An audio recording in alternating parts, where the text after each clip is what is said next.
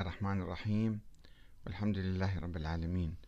والصلاة والسلام على محمد وآله الطيبين. ثم السلام عليكم أيها الأخوة الكرام ورحمة الله وبركاته. هل يؤمن المرجع الشيعي العراقي السيد السيستاني بنظرية ولاية الفقيه العامة المطلقة على جميع المؤمنين في العالم؟ أه قبل أن أستعرض رأي السيد في ذلك أقول أن الفكر السياسي الشيعي مر بعدة تحولات وتطورات من القول بنظرية الإمامة وهي فرضية افترضها بعض الناس وألصقوها بأئمة أهل البيت.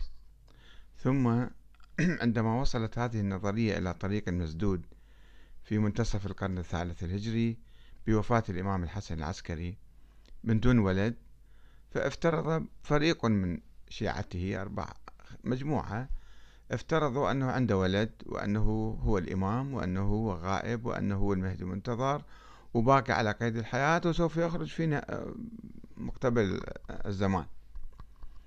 فهنا انتكس الشيعة الاثنى عشرية الذين آمنوا بوجود هذا الولد وانتكسوا سياسيا وتهمشوا ووقعوا في حيرة وفي أزمة طويلة امتدت على قرون.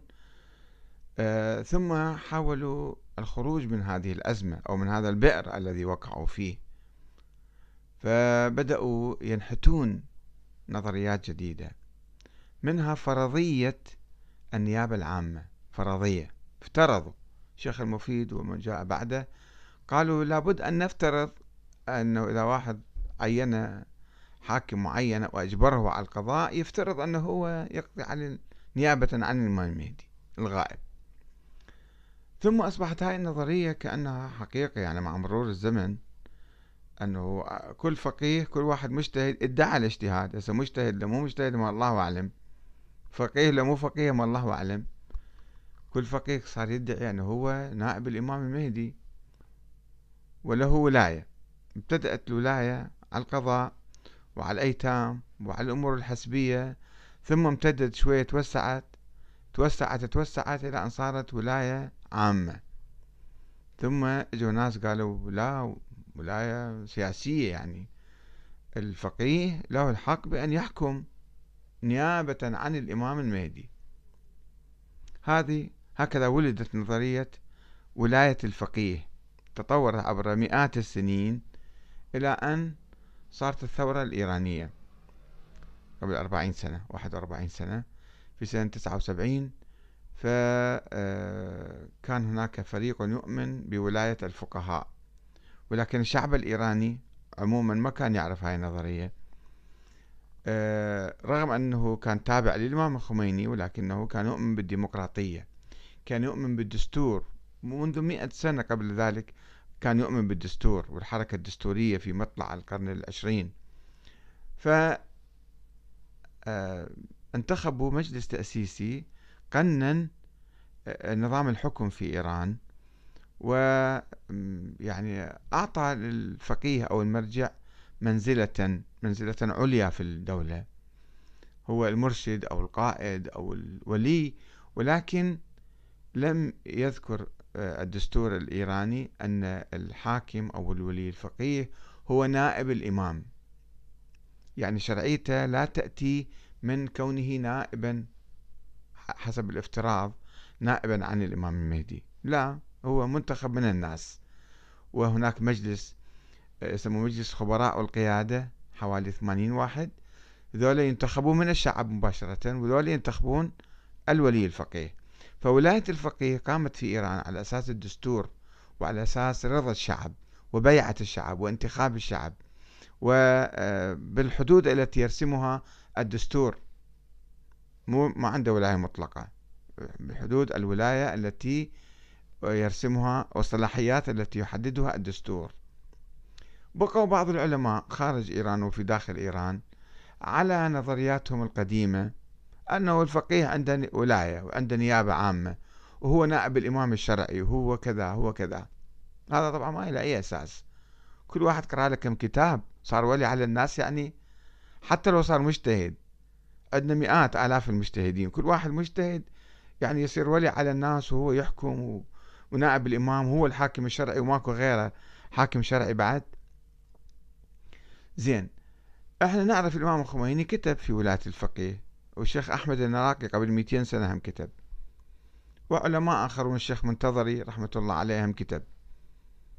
كتبوا في نظرات متعددة. طيب المراجع بالنجف أو السيد السيستاني بالذات هل يؤمن بولاية الفقيه أو لا يؤمن؟ عنده بحث حول الموضوع؟ ما عنده بحث بس عنده فتاوى يجاوب عليهن في رسالته العملية الفوائد الفقهية. نشوف بعض الرسائل. خلينا نقرأ الفتاوى مالته ونشوف كيف يؤمن بولاية الفقيه أو لا يؤمن. وما هي حدود هذه الولاية في داخل العراق داخل مثلا إيران داخل الشيعة أو في كل العالم أو كيف يعني؟ آه، سؤال في هذا الكتاب الفوائد الفقهية اللي مطبوع على الورق وفي الموقع الرسمي مالته أيضا موجود. سؤال رقم 93 ما معنى ولاية الفقيه؟ واحد يسأل فيجاوب. يعني نفوذ أحكامه شرعا في موارد ثبوت الولاية له. ما هي لم يحددها الآن؟ سؤال 49 ما هي حدود ولاية الفقيه عندكم؟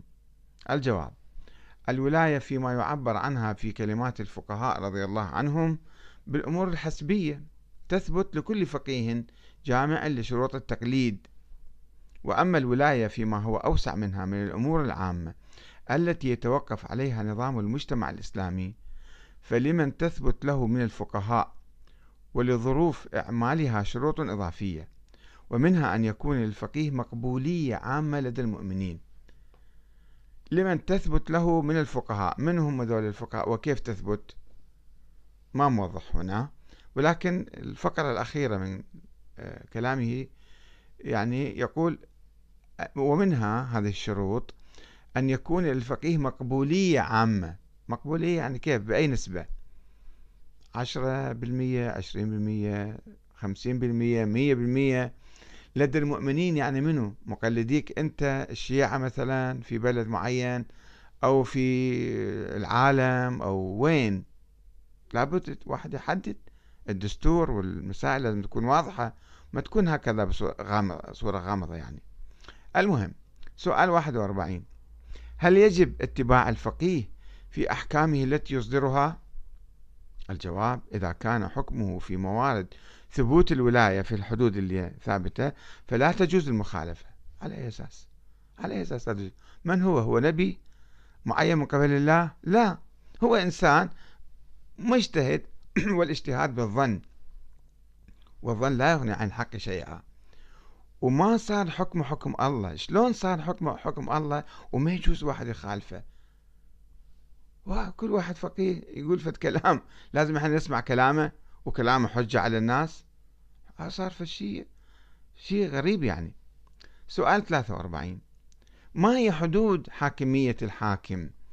الحاكم الفقيه يعني. وموارد نفوذها في حق مقلدي الغير. ما يقلدوا ناس آخرين. هم حكمه يشملهم ولا ما يشملهم؟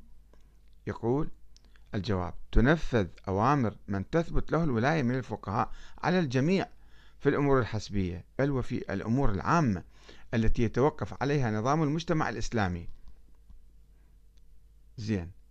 نفترض في إيران يؤمنون بولاية الفقيه والفقيه هو خميني أو خامنئي وأي واحد آخر. فهل أحكامه تنفذ في العراق؟ تنفذ على السيستاني أيضا؟ أو لا هو خارج عن هاي الدائرة يعني السيستاني أحكامه تمشي بإيران تمشي بباكستان تمشي بأفغانستان لو فقط مثلا في بلد معين أو في مجالات معينة. أيضا مسألة مو واضحة.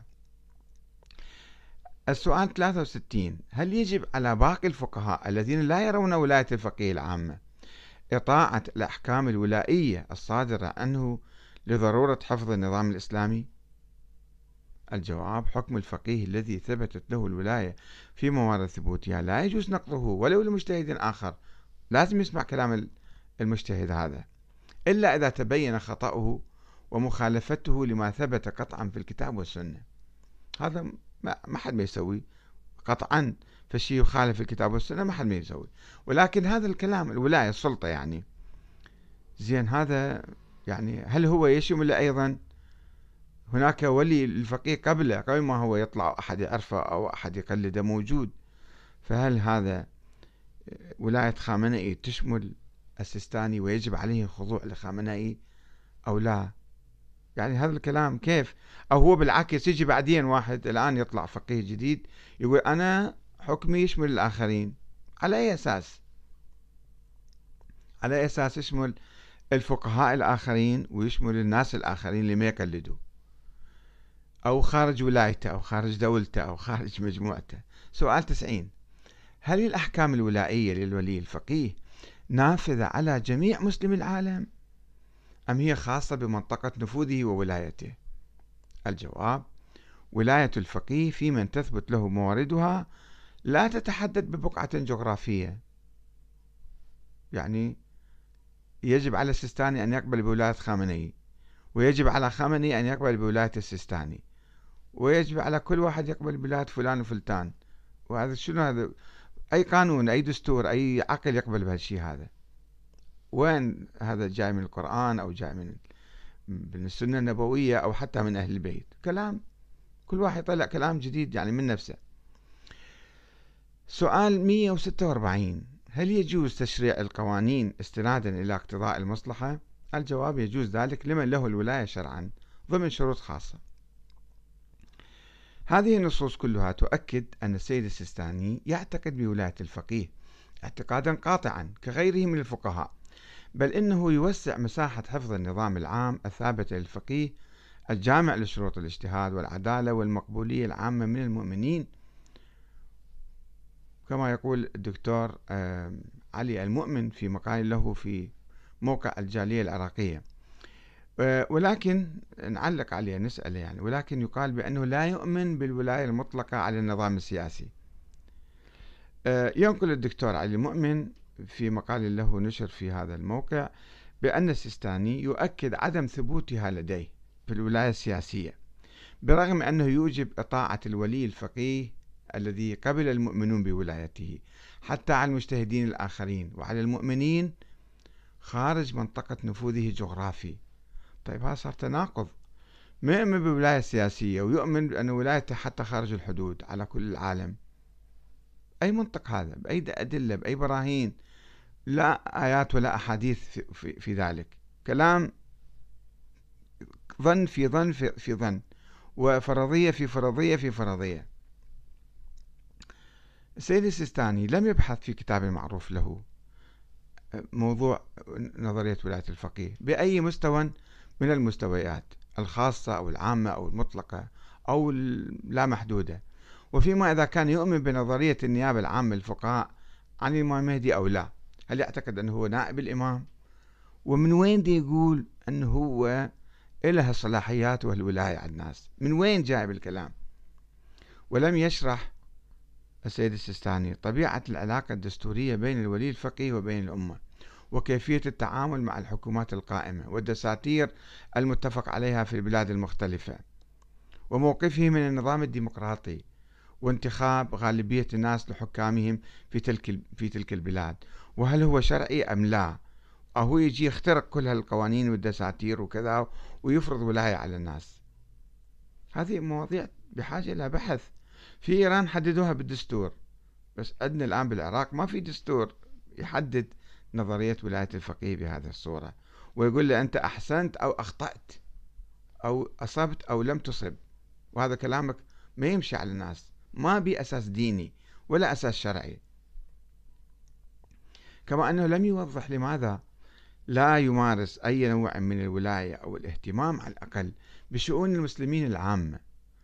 أو على الأقل شؤون مقلديه من الشيعة خارج العراق بالرغم من أنه يؤمن بامتلاكه الولاية على المؤمنين خارج منطقة نفوذه الجغرافي. شو ما يهتم؟ لا يهتم بلبنان لا يهتم باليمن لا يهتم بإيران لا يهتم بالبلاد الأخرى. لا يدافع عن أحد. الشعب الإيراني يتعرض لحصار وهو لا يحرك ساكن ولا ينبس ببنت شفاء. فشلون ولاية عنده وما يمارسها؟ عنده ولاية ولا ما عنده ولاية؟ نعرف ما ماكو ماكو يعني مجال حتى واحد يتحاور وياه. تلاميذ ما شاء الله عنده ما ما أدري سألوه لم يسالوه أصلا ما باحث الموضوع هذا فقط يفتي هكذا فتاوى بدون أي دليل شرعي. فتاوى ما أنزل الله بها من سلطان. نسأل أخيرا هل يقبل ولاية الفقهاء الحاكمين في بلاد أخرى كإيران مثلا؟ ولماذا لا يخضع لولاية أولئك الفقهاء؟ بعيدا عن الحدود الجغرافية. شنو العراق وإيران وكذا؟ فأنت لازم تخضع للولي الفقيه في إيران. هو حاكم وعنده سلطة ومطلقة. فليش أنت ما تخضع له؟ ليش أنت معتزل ومستقل؟ هذه تنافى مع نظريتك اللي تطرحها فخل نفتهم خلي واحد يجي يفهمنا. خلي هو يتحدث في اليوم. خليه يبحث خليه يكتب. ولو مقال واحد في الموضوع. مو فقط فتاوى ما أنزل الله بها من السلطان واحد يطرحها وهكذا ويمشيها على الناس ويجب عليكم تسمعوا كلامي. أنت من حتى نسمع كلامك؟ من وضعك وصيا على الناس أو وليا على الناس؟ قرأت كم كتاب ودرست وصرت مجتهد نفترض. ما لك حق تفرض نفسك على الناس؟ إلا إذا انتخبك غالبية الشعب في بلد معين فتصبح حاكم بذاك البلد سواء كنت معمم أو غير معمم فقيه ولا غير فقيه. مجتهد ولا غير مجتهد؟ هذه من مخلفات الأزمة الطويلة التي كان يعيشها الشيعة في زمن الحيرة التي عقبت وفاة الحسن العسكري وانقطعت الإمامة فطلعنا نظريات ما أقول أسوأ من الإمامة وإنما أشد أشد يعني دكتاتورية من نظرية الإمامة. يجون ناس لا معصومين لا الله معينهم لا آه، عندهم شيء يقول لك أنا دكتاتور مطلق يصير على العالم كله مو بس على آه، على آه، الشيعة أو على بلد معين. فمتى نخلص من هالدكتاتوريات بين قوسين الدينية اللي لا دينية هي؟ السلام عليكم ورحمة الله وبركاته.